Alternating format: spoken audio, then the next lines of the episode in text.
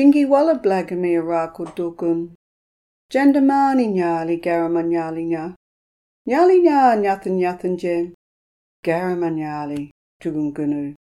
Wana gala tugun. Nyali nya blagame. Thank you, Delta Kay, a Rakul Bunjalung woman, for welcoming us to country.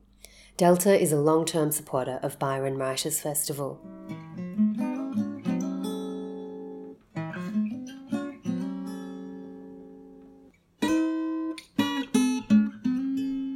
I'm Edwina Johnson, Director of Byron Writers Festival.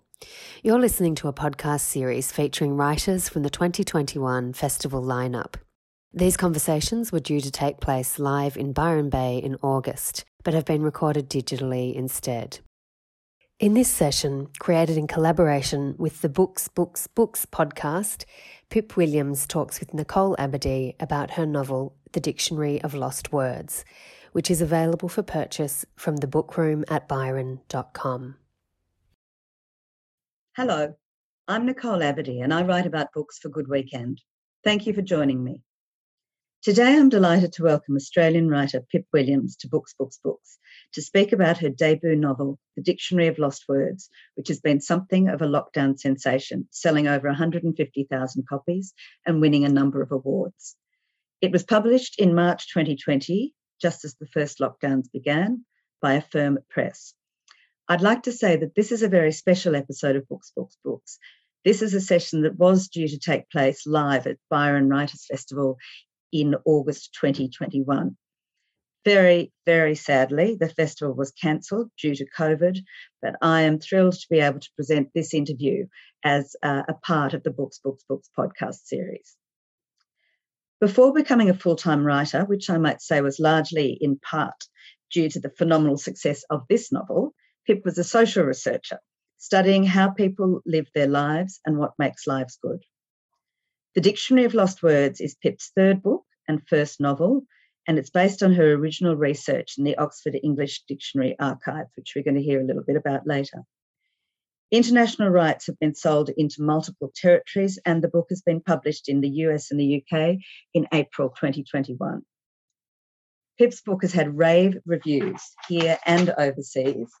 It has sold a phenomenal 150,000 copies it's appeared in national bestseller lists and it's won the following literary awards.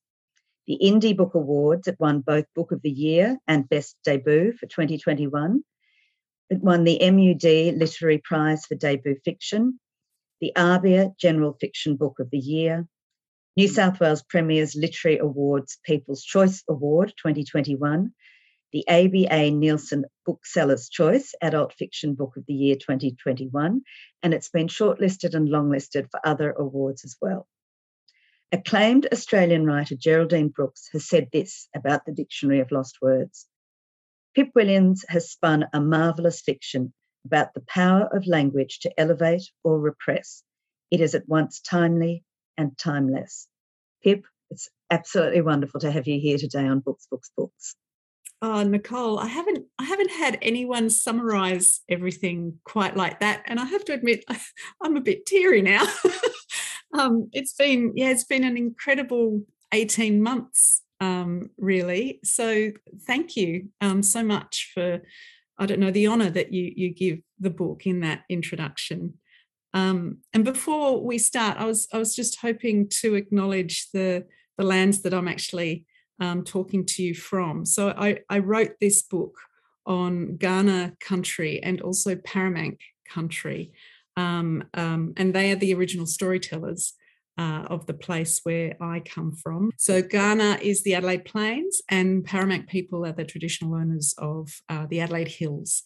Uh, and it's it's a great um, honour to be able to acknowledge this and to know who these people were and in the case of Kaurna, to um, understand that so many of the words that were once lost are now being found for um, those peoples. And, you know, that's kind of what this book is about. Thank you, Pip. Would you like to start by reading a short extract for us? I'd love to. So I'm reading right from the beginning. This is the prologue and it's February 1886. Before the lost word, there was another. It arrived at the scriptorium in a second-hand envelope, the old address crossed out, and Dr. Murray, Sunnyside, Oxford, written in its place. It was Da's job to open the post and mine to sit on his lap, like a queen on her throne, and help him ease each word out of its folded cradle.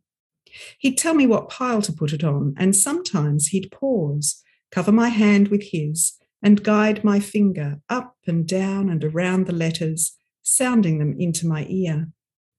He'd say the word and I would echo it, then he'd tell me what it meant. This word was written on a scrap of brown paper, its edges rough where it had been torn to match Dr. Murray's preferred dimensions. Da paused, and I readied myself to learn it. But his hand didn't cover mine, and when I turned to hurry him, the look on his face made me stop. As close as we were, he looked far away. I turned back to the word and tried to understand. Without his hand to guide me, I traced each letter. What does it say? I asked. Lily, he said. Like Mama. Like Mama. Does that mean she'll be in the dictionary? In a way, yes. Will we all be in the dictionary? No. Why? I felt myself rise and fall on the movement of his breath. A name must mean something to be in the dictionary. I looked at the word again. Was Mama like a flower? I asked. Da nodded. The most beautiful flower. He picked up the word and read the sentence beneath it. Then he turned it over, looking for more. It's incomplete, he said. But he read it again, his eyes flicking back and forth as if he might find what was missing. He put the word down on the smallest pile. Da pushed his chair back from the sorting table. I climbed off his lap and readied myself to hold the first pile of slips. This was another job I could help with, and I loved to see each word find its place among the pigeonholes. He picked up the smallest pile, and I tried to guess where Mamma would go. Not too high and not too low, I sang to myself. But instead of putting the words in my hand, Da took three long steps toward the fire grate and threw them into the flames. There were three slips. When they left his hand, each was danced by the draught of heat to a different resting place. Before it had even landed, I saw Lily begin to curl. I heard myself scream as I ran towards the grate. I heard Da bellow my name. The slip was writhing. I reached in to rescue it, even as the brown paper charred and the letters written on it turned to shadows. I thought I might hold it like an oak leaf faded and winter crisp, but when I wrapped my fingers around the word, it shattered. I might have stayed in that moment forever, but Da yanked me away with a force that winded. He ran with me out of the scriptorium and plunged my hand into the snow. His face was ashen, so I told him it didn't hurt. But when I unfurled my hand, the blackened shards of the word were stuck to my melted skin. Some words are more important than others. I learned this growing up in the scriptorium, but it took me a long time to understand why. Thank you. Could you start by telling us what your novel is about? So, The Dictionary of Lost Words is a novel that weaves fact and fiction. Um, so, the fact that is woven through this novel is the compilation of the first Oxford English Dictionary. And this was a project that was begun in 1858 and completed in 1928, a 70 year project to collate all the words of the English language, present and past, into what ended up being 12 massive volumes of words.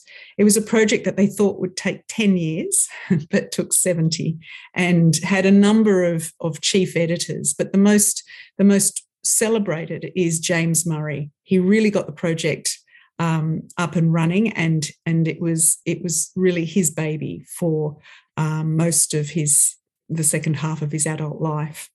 Um, and within that scaffold, if you if you like, I've woven the story of a little girl called Esme. What I wanted to know really was do words mean different things to men and women? And if they do, is there a chance that something is missing in the way that we've defined our language, our English language? Um, I could have explored this in a way like a social scientist. I could have just done the historical research and tried to answer this question. And in fact, um, the reason I came up with the question at all was because I, I had read Simon Winchester's book, The Surgeon of Crowthorne, which was fascinating, a uh, bit of non-fiction about this project. But um, at the end of it, I I was left with this impression that it was a very male um, project, but most importantly, um, the data, I suppose, that that was used to define words had to be um, text. So words had to be written down in order to end up in the dictionary. Um, the lexicographers collected sentences in which words had been used in order to develop definitions. Now, the, the literature that they were looking at, literature, scientific journals, manuals, textbooks, you name it, most of that was written by men, particularly prior to the 20th century. When you read The Surgeon of Crowthorne, your impression was that the whole endeavour was very male. Just tell us a little bit about that. Who, who's involved in the process and, and the fact that all of them really were men? Yeah, of course. So essentially, um, like most things um, in the Victorian era, uh, the people who um, were the movers and shakers of the world were men, and and the dictionary was no different. Uh, so the the editors of the dictionary were all men. The um, the dictionary, the idea for the dictionary actually came about um, at a meeting of the London Philological Society, uh, which was all men, um, and not just any men. They were men who had to. They were men who had particular um, social standing and degrees, usually from Oxford and Cambridge. So even Dr. Murray, Dr. James Murray, who eventually became the editor of the Oxford English Dictionary, um, found it difficult to uh, become a member of this society because he was just a humble school teacher from Scotland.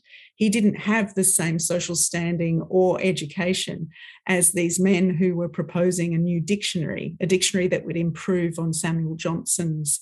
Um, much more thorough dictionary than those that had gone before, but also still quirky and and um, you know lacking in in substance, I suppose.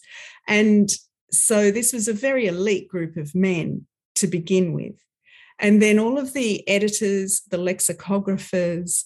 Um, the people who were paying for the dictionary, which was the delegates of Oxford University Press, every single one of them was a man and not like I said, just any man. They they weren't equally represented. Men weren't equally represented in these in these groups of people either. They were well educated, upper class and middle class men. And Pip, there um, were other participants as well. Could you tell us about the role of volunteers? And they were all they were mainly men. Yeah. So James Murray, the reason the, the dictionary ever really got off the ground was because James Murray sent out a call to the general public to send in examples of how words had been used in books. And the volunteers were the people from all around the globe, really, who sent in little slips of paper with words and example sentences. And the majority of these volunteers were men, partly because a lot of them were scholars themselves or good readers, had big libraries and so on. There, there were many women who were volunteers and sent words in, and some of those women I honour in, in this book, one in particular, Edith Thompson. But by and large, the, the people involved were men, but most importantly, the words had been written by men. And why did that concern you, Pip? So it concerned me initially as a social scientist. The data was biased. You know, it's kind of like if if we ran the census, which we all participated in recently, um, and we only sent it to men, and then we made decisions about um, the experience of living in Australia based on the experiences of the men who filled out the census. It's exactly the same problem. Mm. We were defining the language based on data that had been gathered by men and written by men. And I, I had to assume that that meant that the dictionary and the words and the way they'd been defined was biased towards men's experience. Um, and this came as a huge shock to me, Nicole. I looked at the dictionaries on my bookshelf and and suddenly in a flash I realized that they were not the objective arbiters of truth that I had always thought they were. Um, it also made me question other texts as well, actually, encyclopedias, um, maps, even, you know, all sorts atlases, all sorts of things that originated um, 100, 200, 300 years ago. Um, and and you know the foundation of these texts that we think are objective um, those foundations started in Victorian times when women and other people, working class people, migrants, you know, Indigenous people, really had no voice, no say, um, and no representation. So, in your book, as you said, you have a mixture of fictional characters and those who are based on real life people. Let's start by talking about the your main protagonist, the, the fictional Esme. So she's born in 1881 when we first meet her in 1886, she's a little girl aged five, and she's the one whose uh, voice you were reading in when you read that extract before. Tell us a little bit about Esme. What do we know about her? So, Esme is motherless, and that's quite important um, to the story, though I have to admit I didn't realize at the time how important it really was. But Esme is motherless, she's an only child, and because of that fact, her father, who is a lexicographer, in the scriptorium working on the Oxford English Dictionary is allowed to bring her to work. So the scriptorium is one of uh, it's it's one of those uh, beautiful facts that uh, is just a gem for a historical fiction writer. Uh, the scriptorium was a corrugated iron shed in the front yard of James Murray's house in Oxford. Um, apparently, it was freezing cold in winter and hot in summer because it was just an iron, a garden shed. Um, it was large enough, though, to house probably about eight lexicographers and, and assistants who were working with Dr. Murray on collating the English language and its walls were lined with bookshelves containing old dictionaries and um, other reference books, but also pigeonholes. And the pigeonholes were, as you can imagine, a, a sort of the pigeonholes that might be in a um, staff room in a school or something. They were designed specifically to hold these slips of paper that held the words and example sentences. Uh, they were exactly the right size for these slips of paper. And there were hundreds and hundreds and hundreds of these pigeonholes packed with slips of paper, thousands and thousands of words. Mostly received from volunteers, Pip? Yes. Oh, almost all of them received from volunteers. Um, some of them would have been solicited particularly from experts, but all of them have been sent in by you know by volunteers in that people weren't paid to collect these words and, and write the sentences down. Um, but i think for many people it became a, a wonderful hobby actually because you can see in the volumes james murray actually thanks all the not all the volunteers but the volunteers who sent in um, large numbers of words and sentences. And when i say large numbers i mean thousands and thousands of words and sentences. Um, and so for some people this was their life really. Uh, and and in fact you know when i say their life decades of their life was dedicated to volunteering for this this Oxford English Dictionary, and if you like, for for the preservation of the English language. Um, and Esme grows up in this place that is full of words, and words to her are tangible. And I hope that that's what you got from the reading that I gave. That you know that very first word that I suppose is the catalyst for Esme's Esme's concern for words um, there was this one word that represented her mother, Lily, Lily, and it was thrown into the flames. And for from that moment on, uh, words become tangible, fragile things for Esme. And Esme, in fact, starts collecting words. And I'd like you to tell us about the first word that she finds, how she comes across it, and what she does with it. So the very first word that Esme finds, or that finds her, is the word bondmaid. And bondmaid means slave girl.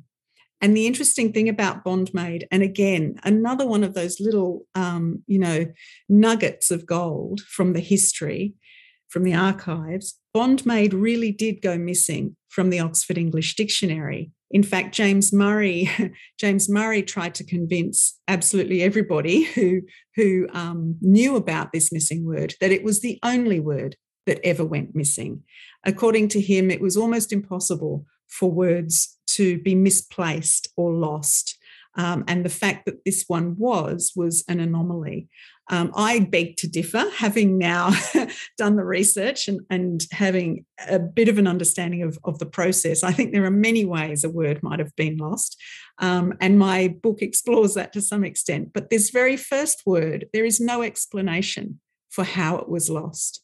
Um, the original slip with the definition was never found, though, of course, a new one was made and put into the supplement that was published in, in the 30s. But um, the very first dictionary, A and B, the very first volume, I have a copy actually that my partner gave me for my birthday. And I, the first thing I did, of course, was look for that word bondmaid, and it is not there. It is definitely missing. Someone writes yeah. to Dr. Murray to tell him that that word's missing. That's right. So the, the volume was published in 1888, but James Murray didn't find out about this missing word until 1901, when a member of the public wrote a letter um, asking why it wasn't there when bondman was there. You know, other related words were in the dictionary, but not bondmaid.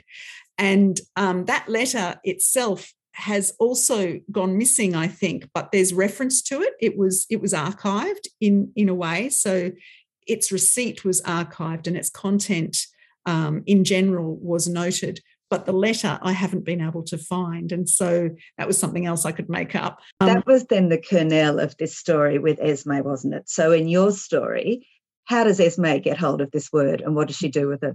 Yes, so because we don't know how it was lost, I could make it up.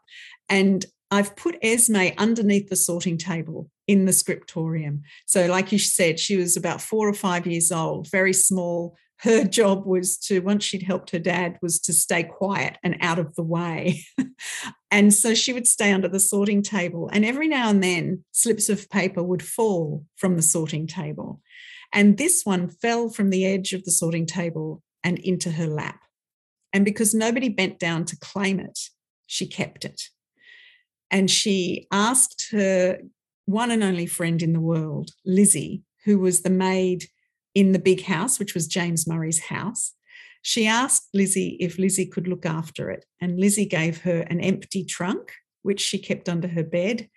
And this trunk becomes Esme's Dictionary of Lost Words. And she starts collecting other slips of paper that have fallen, not been claimed, or have been neglected, or discarded on purpose. She collects them and she keeps them in this trunk under Lizzie's bed.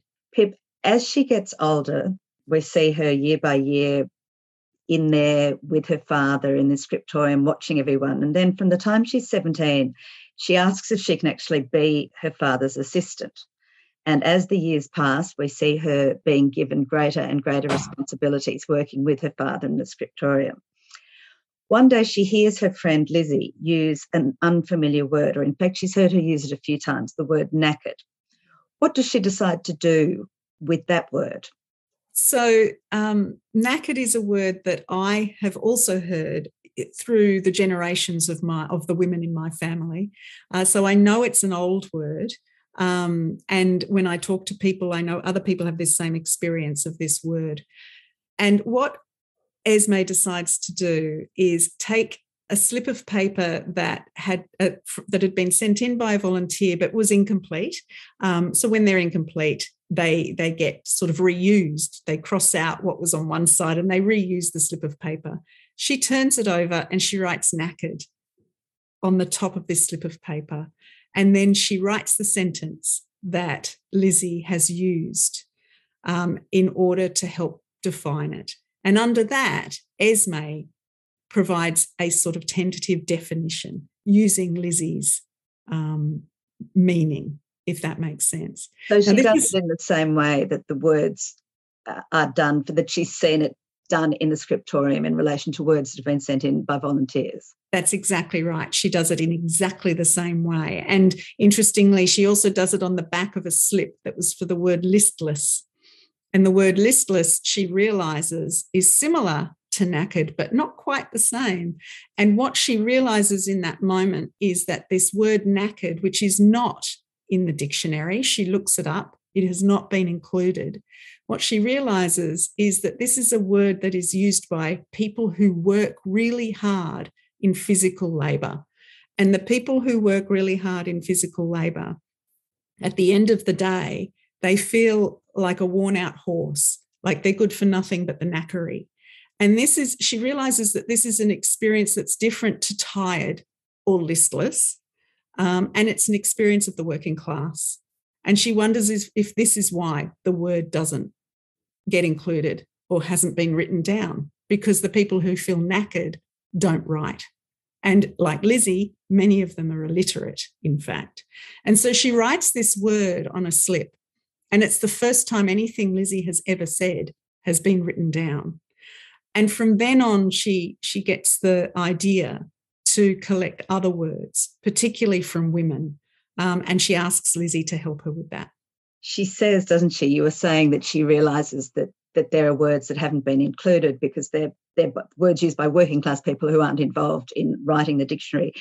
But then, as you say, she realizes something more particularly, and she asks, "Do you think there are some words that only women use, or that apply to women specifically?" And as you say, she then starts setting about collecting new words, mainly from women that have never been written down. Where does she get those words from? Where does she find them? So she she finds them um, in the places where working women um, exist. So in particular, the covered market uh, which is a real place in Oxford, uh, which has you know all of the sort of food sellers and, and stalls selling various things. But there's one one little stall in particular that she likes to visit. Um, and although Lizzie tries to dissuade her from this because the owner of this stall, which is really two rickety crates, uh, set up with flotsam and jetsam that that Mabel, the stallholder, has has just gathered from the Thames at low tide. Um, she's the poorest of the poor. She's the she's one of the most undesirable people in in Oxford. Really, um, she's she's old. Her teeth are missing. She smells. Her hair's falling out.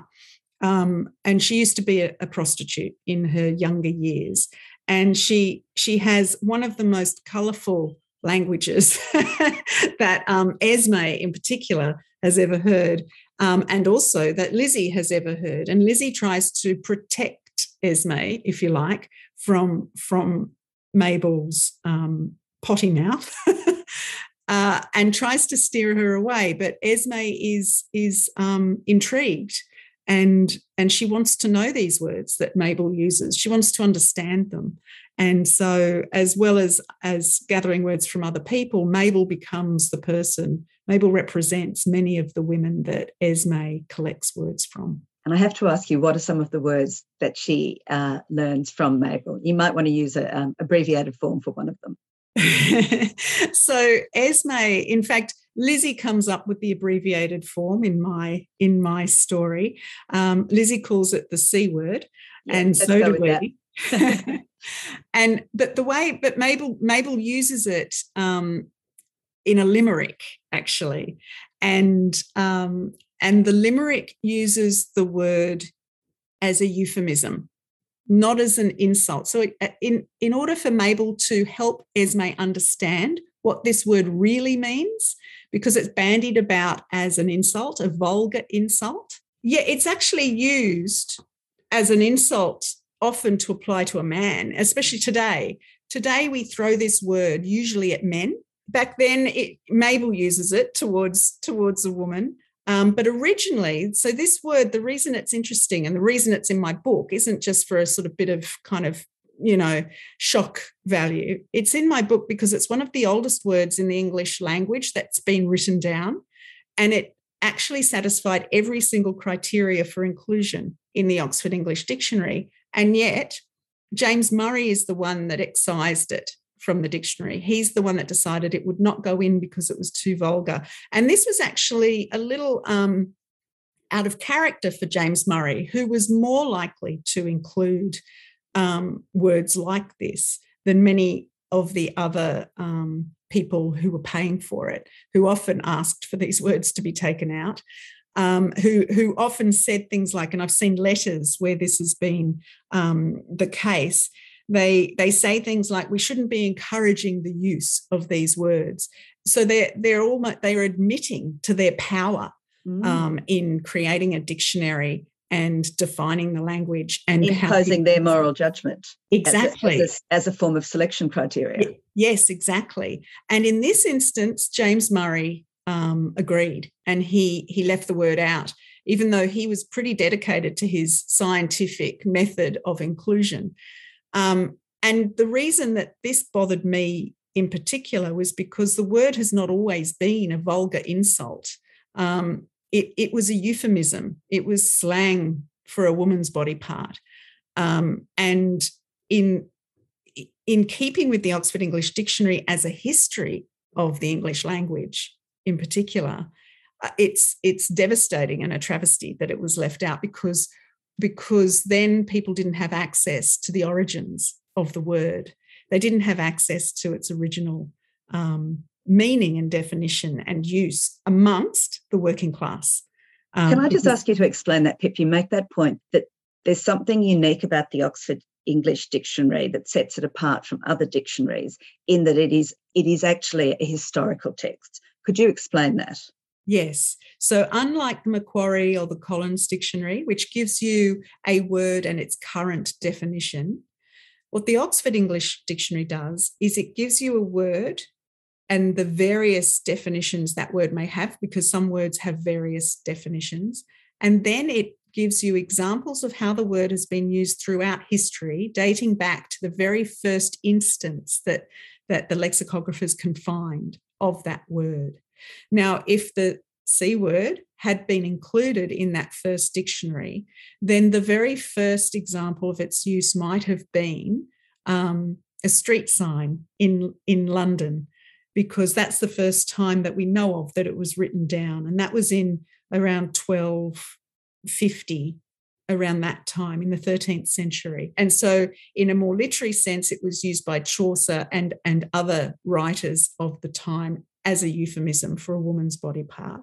Um, and so, there's plenty of evidence uh, of this word dating back hundreds of years. And what the Oxford English Dictionary does usually for a word is it allows you to to read back over the history of that word to see how it's changed um, depending on its circumstances depending on who was using it at the time and how which is actually incredibly fascinating and very informative uh, and it was especially for me writing this book esme starts collecting these words she meets mabel who's a great source of words of the kind we've just discussed and a lot of other words that mm. uh, Esme hasn't heard before. What does Esme do with this? So she she writes the word down and then she writes a sentence using the word, uh, attributing it to the person who she's learnt it from. What does she do with those slips? What would she really like to do with them? So, what she really wants to do, well, initially she just collects them out of curiosity. And often this is how things start. This is how my book started. I started reading things out of curiosity. And eventually you collect enough information to tell a story of some kind. And in Esme's case, it's not to tell a story, but it's to document words that she knows are not going to be in the official dictionary um, that she's helping to compile at this stage. She knows these words will never be in there, but she thinks they're important. And by, by giving them importance, by writing them down, um, in a way that they haven't been written down before and attributing them to people who often can't read them and have never had anything about, never had their name written down before. Um, what she's doing is validating the language of these women. And what she wants is, in her heart of hearts, what she wants is to create an alternative dictionary, a dictionary of women's words um, that recognizes the language and the meanings of words that women use. So this gets Esme thinking about a whole lot of things. And one of the things she asks her father is why is it that Dr. Murray won't include words that aren't written down? What's the answer? The answer, well, the answer, it's multi, there's a, it's multifold really. The answer is that some words don't stick to the tongue and are never written down because they are transient. And we we we have words like that. And in fact, dictionaries lexicographers are still making those decisions. Is this a word that's going to stick? Or is it just a fad that is really going to last a season, if you like? Does it deserve to be in, in the dictionary? Um, and, and so these decisions are constantly being made. Um, but other words, uh, one of the problems with, with the Oxford English Dictionary in the very first volumes is that so many people were illiterate at that time and uh, and so many people didn't have access to the means of publication. So even though women were writing and wanted to publish, they often didn't have access to the structures that would allow them to publish. Um, and and because of this, many many words that might have been coined by women or the working classes just were never written down. And because they're not written down, um, there's no evidence for them it's you know in a court of law these same things happen. You know there's no tangible evidence for something and so therefore it we have to assume it doesn't exist. Um, or we can't test it. We can't test its veracity. We can't test its validity if it's not written down. It's from a social scientist point of view it's a um, it's a failure of imagination. It's a, a failure of um, creativity i suppose. If if something has to be written down particularly at that time um, then it's then the dictionary is never going to be a complete record of the english language past and present. It's only ever going to be partially a record of the english language. And that's what you found at the end of the research that you did for this novel. You found that the, the dictionary was i think the words you used were flawed and gendered and there's a there's a lovely example that Esme challenges her father on this and says, "Well, what do you mean? Why do the words have to be written down?" And she thinks of the various words that she's learnt at the market, and she says at one point, "Well, that means that a word used by the greengrocer won't be included." But when Charles Dickens uses a word like jog trotty, which I have to say I haven't heard of before, um, that will be included. Yeah, and in fact was. So yeah. jog trotty. And there's a number of words like this. So these are very in the dictionary, Pip. It's yes, not one I'd heard before. It's still in the dictionary because just because they won't take words out. So jog trotty got into the dictionary because Dickens wrote it. Essentially, that that is the reason. That's the only piece of evidence for its existence. Yes, and it's the only time it was only ever used once, and it was only ever used by Dickens, and it was never used again, as far as I know, except when people like us talk about Dickens writing the mm. word jog trotty. There are other words like this, and they're called nonce words. So they actually, um, James Murray did give them a category of their own. I don't know if nonce is short for nonsense, mm. but if you look them up in the dictionary, they'll have nonce next to them. And mm. it's an mm. acknowledgement that they were kind of uh, coined especially for a particular text by a particular author. But they still got in. I know that you made two visits to the archives at Oxford University. Would you like to tell us a little bit about the um, the research involved? Yeah, well, I'm sure it's obvious. I, I just loved it. I loved everything about it. I loved that I got to stay at um, both times at two different colleges. Um, during the summer, they they rent the rooms out as a bed and breakfast. So I stayed at Magdalen College the first time and Brasenose College the second, both 15th century colleges, unbelievable. Um, and then I, I walked around Oxford. I because Oxford has is unusual in that it's never been damaged in war. So it wasn't bombed during World War II, for instance. So its ancient streets and buildings are still all intact. And so I could walk the streets that Esme walked. I could touch the stone buildings that Esme um, might have touched. I can go into the churches that she might have gone into. And, and I had access to Oxford University Press and to the archives. And the archivists there are incredibly generous. Uh, they they let me sit there all day. They would bring out boxes and boxes of slips or um, or proof pages. They would show me around the, the press, and they've got a lovely museum there that shows you how the printing process used to work and and how they used to um, set the type and and I can touch those little pieces of metal that Gareth the com- the compositor in in this in this story would have touched and I can use the you know the little bits of equipment that he would have used. And and eh, you know not not only is the um, is the archive important because of what you you see and touch and read in the archive but it's also important for what's missing. Um, and and so you know one of the things that i found was not there were sometimes records of the women i want so, to ask you about that let's talk about one of the women who you did find some information about and that's edith thompson so she features in your book as uh, she's called Auntie Dit, uh, and she's Esme's a Dita. Dita, yeah. Um, and she is Esme's godmother. So she is based on the real person, Edith Thompson.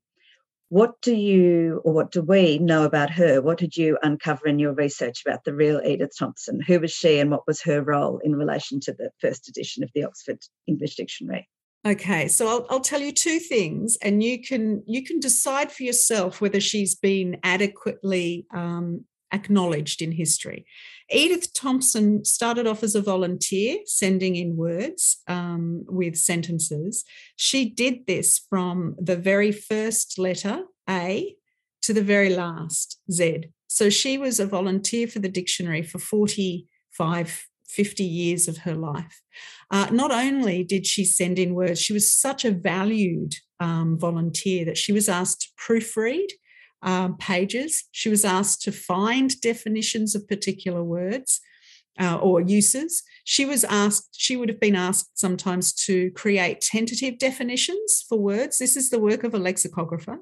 Um, in her own right, she was a what you might call an amateur historian, but good enough to have written the history of England textbook that was used and um, multiple editions were printed over many, many years, was used in high schools throughout the UK and, in fact, I think in Canada. Um, she was an assistant to a real, in inverted commas, historian. And she wrote a biography of her grandfather, who was um, who was a parliamentarian and, in fact, an advocate for universal suffrage at the time. And there's there's a lovely word, universal. It didn't actually include women, um, but included men of all races and um, creed. That's what universal meant uh, back then. Um, and so she she was an incredible woman, um, and yet if you go online and look for any information about her, there's about half a page of information written about Edith Thompson. And it's because she was the biographer of her grandfather. So mm. I can't even find anything about her writing this history of England. Um, that's that's a line in in various things, but there's there's no detail about that. And she represented for me, I suppose, many of the women who worked on the dictionary. Other women include women who are in the story, Rosfrith and Elsie Murray, who were daughters of James Murray and Eleanor Bradley and they were paid to work on the dictionary. And all three of those women worked on the dictionary for most of their adult life. How hard was it to find um, written information about them? Oh, there is none, practically none, other than in reference to their fathers and to the fact they worked at the dictionary. When I went into the archives, I found more. I found, for instance, evidence of them on a pay sheet. And of course, they were right down the bottom. they got paid the least um, I found evidence of them through letters. So the archives at Oxford University Press contain many, many, many letters between Edith Thompson and uh, James Murray, and they're wonderful. And she had an incredible sense of humour. She would often draw um, the the word. She so if a, if a word that she was sending in um, some information about was a physical object, she would draw it and try to explain how it worked um, so that the lexicographers could define it better. Um, she would tell stories about how difficult it was or, or how demeaning it was to go into a hairdresser's and, and find out what a lip pencil was. And and you know they must think me terribly frivolous because i was asking about all the colors etc um, things like this. So um, i got to know a little of her character through her letters. Um, and but really i had some biographical information but really very little else um, and i think the thing that made me want to um, keep her in my story as edith thompson i didn't give I didn't give her a pseudonym in that she is Edith Thompson in the book, and Esme gives her the nickname Dita. And that was my way of solving that ethical conundrum of fictionalizing a real human being. I decided that because she really had been so uh, neglected in the official history, her name does not appear as often as it should in the official history. I didn't want to excise her from this story. Uh, I really wanted to use her real name, but to acknowledge that I fictionalize half of her existence in this story, I I call her Dita when she is in uh, correspondence or interaction with the fictional characters in this story. Pip, I want to ask you a lovely anecdote that you retell with a photograph at the end, I think, about the dinner that was held in 1928 to celebrate the completion of the Oxford English Dictionary and who was included in that dinner and who wasn't. Could you tell us that story? Yeah, so okay, this was one of those moments in the archives that um, you know was kind of painful, overwhelming, and also incredibly exciting because um, in terms of my book when I was in the archives, I came across the um, seating arrangement for the dinner that celebrated the final publication of the final words of the Oxford English Dictionary. Now, this uh, dinner was held in 1928 in Goldsmiths Hall in London, and it was presided over by the Prime Minister uh, and various other, um, you know, high-ranking people. 150 people were invited to eat in the hall uh, to celebrate the dictionary. And they included people who had worked on the dictionary, you know, for decades, lexicographers, assistants, and so on. They included um, newspaper editors who'd been covering the story of the dictionary. They included people who'd worked on the dictionary maybe for decades or maybe just for a few months, like Tolkien, for instance. J.R. Tolkien was invited because he worked on the dictionary for 18 months after the war.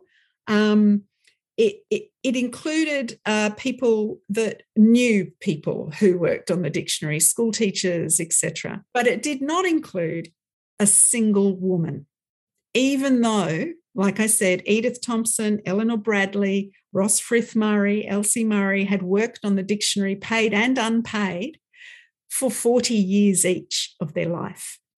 But three of these women, Edith, Eleanor, and Rosfrith were invited to sit in the balcony of Goldsmiths Hall and watch the men eat. And were given a copy of the menu outlined. Yeah.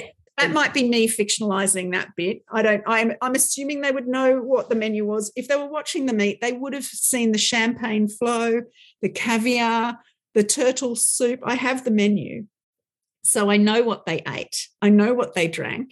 This is the wonderful thing about an archive. You know, you can't make this stuff up. they really did eat turtle soup. Um, and and I've got the proceedings as well. So, you know, I know what the Prime Minister said about this book, and I know that he thanked all the men involved. so, you know, this this is just an example of how women have been excised from history mm. you know, and they've been excised from the celebrations of the effort that has gone into all sorts of historical moments that they've been part of, and yet they haven't been even invited a, to the it's celebration. A, it's a perfect allegory, isn't it? That they're there as bystanders, yeah, not participants. Yeah, that's that's exactly right. Even though they were participants, even though Edith Thompson probably created many of the definitions that are in the dictionary. Pip, you said that at the beginning of your research for the novel, you wanted to find out those two things. Do words mean different things to men and women?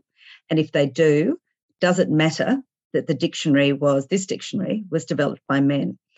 What were the answers that you came to? Was the first edition of the Oxford English Dictionary infected by bias? Yes. And not just gender bias, class bias, and racial bias.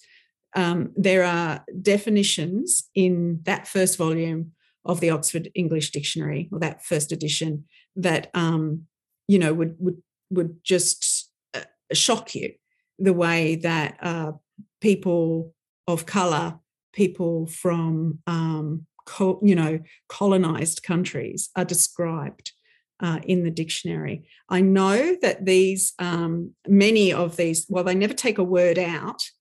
In the process of um, updating the dictionary, the lexicographers are also updating uh, the entries that are clearly gendered or racist. Um, and rightly so, because that's the other wonderful thing, though, about these paper editions. It's that not only do they tell us how a word was defined at a particular moment in time, but the definition itself and some of the descriptors that are used, they tell us about the people who were defining them. They tell us uh, what the values of those people were. And that's what, for me as a novelist and in this book, I found incredibly fascinating, but also uh, why I would defend um, the, the preservation of these old documents. I would not want, uh, uh it's one of the things that worries me about a digital, mm. um, a digital only, uh, mm. um, you know, edition, third edition. One of the things that worries me is that digitally we can always update things and we don't necessarily keep the history of that thing. Is that what's happening, Pip? They? I, I, know. I know that they're working on a new edition. Is it to be a digital edition? They're not sure. They think it will be so big that it might only be digitally available. Yes. Mm. So that is the the current thinking. So it's it's not um, clear yet whether there will be a, a hard paper edition. Um, it might just be digital. Uh, but for me, the problem is as a I'm not a historian, but as a novelist or as a researcher or speaking on the behalf of historians, what you then might lose is um, that that sort of um, the information that's between the lines. Yeah. So insight into the yes. mindset of those that are writing the definition. That's right. That's right. You know, uh, one very small example is in the first edition of the Oxford English Dictionary, they have the word pants as in trousers. and, you know, not an offensive word at all, as far as we know, but it's defined as a vulgar abbreviation of pantaloons used in America. So that's how it's defined.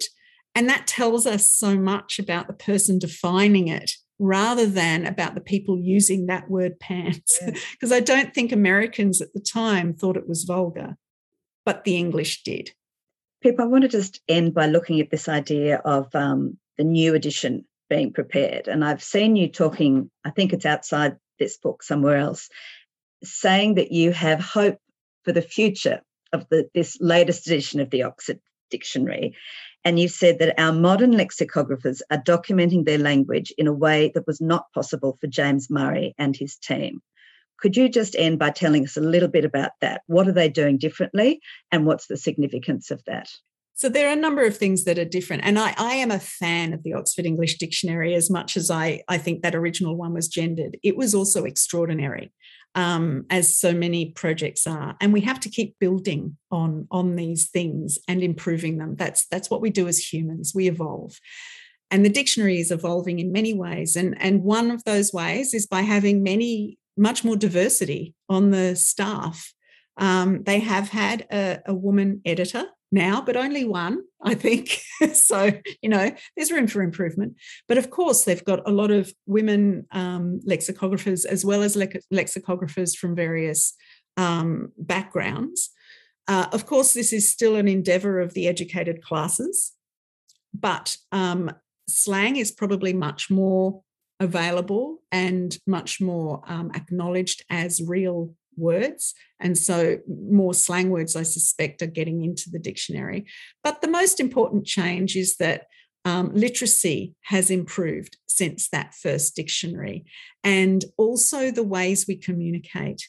So there are many more ways that men, women, the working classes, people from migrant populations, people from colonized countries, um, people around the globe who speak English. There are many more ways that we can communicate, including Facebook and Twitter and text. And these are examples of written words and they are being accessed by the lexicographers who are creating the definitions of the words that we are using now. And one um, example that you give of that is that in 2019, the words climate emergency and climate strike were words of the year for the Oxford and the Collins dictionaries, respectively. That's right. That's right. And they were words that were uh, coined by young people in particular, and sometimes written on their skin. Um, and we have visual representation of that you know that could never have happened so you know in in the same way 100 years ago last year oxford english dictionary couldn't come up with a single word. They came up with a list that had about 50 words in it because covid has created a whole new lexicon um, which is just wonderful. And i think one of the ones i love the most is anthropause which is this this moment in um, human evolution, this pausing of um, of of you know time, which I, I think is lovely. And of course, there's so many COVID COVIDiot is in the dictionary, which you know. So I think what they're demonstrating is that they they are shedding that um, desire to only include words that they think people should use. And they're um, also looking at a broader spectrum of evidence. That's right. And, and that's the thing about the English language, and James Murray acknowledged this right from the beginning. The English language is an ever evolving thing. You cannot pin it down. And from the moment they printed the very first words, A to ant, he started to collect words for a supplement. Mm. So he knew right from the start that they would always be a little bit behind, and they always will. Pip, thank you so much for talking to me today. Thank you, Byron Writers Festival, for bringing us together. Let's hope that next year you and I will certainly see each other there. That wonderful festival will be back on foot, bigger and better than ever before. And Pip, congratulations on the extraordinary success that you've had with this book. Releasing a debut novel into a pandemic is um, pretty challenging and the accolades that you've received, the prizes that you've received, the book sales, a testament to uh, to what a fabulous book it is. So congratulations and thank you for talking to me today.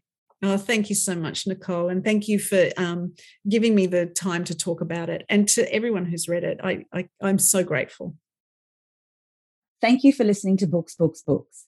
If you liked what you heard in this episode, please go to my website, nicoleabadie.com.au to listen to all the episodes and find out more about the podcast. You can also find me, Nicole Abadie, on Facebook, Instagram, and Twitter, and look for my reviews in Good Weekend. You can subscribe to Books, Books, Books at Apple Podcasts, Spotify, Google, and all the usual places. It would be lovely if you could go to any of these platforms and give Books, Books, Books a rating or review. Thank you. I look forward to talking books with you again soon. We hope you enjoyed listening to this podcast. This series has been generously supported by the RISE Fund, an Australian government initiative, and the New South Wales Government through Create New South Wales. For more conversations, please visit byronwritersfestival.com.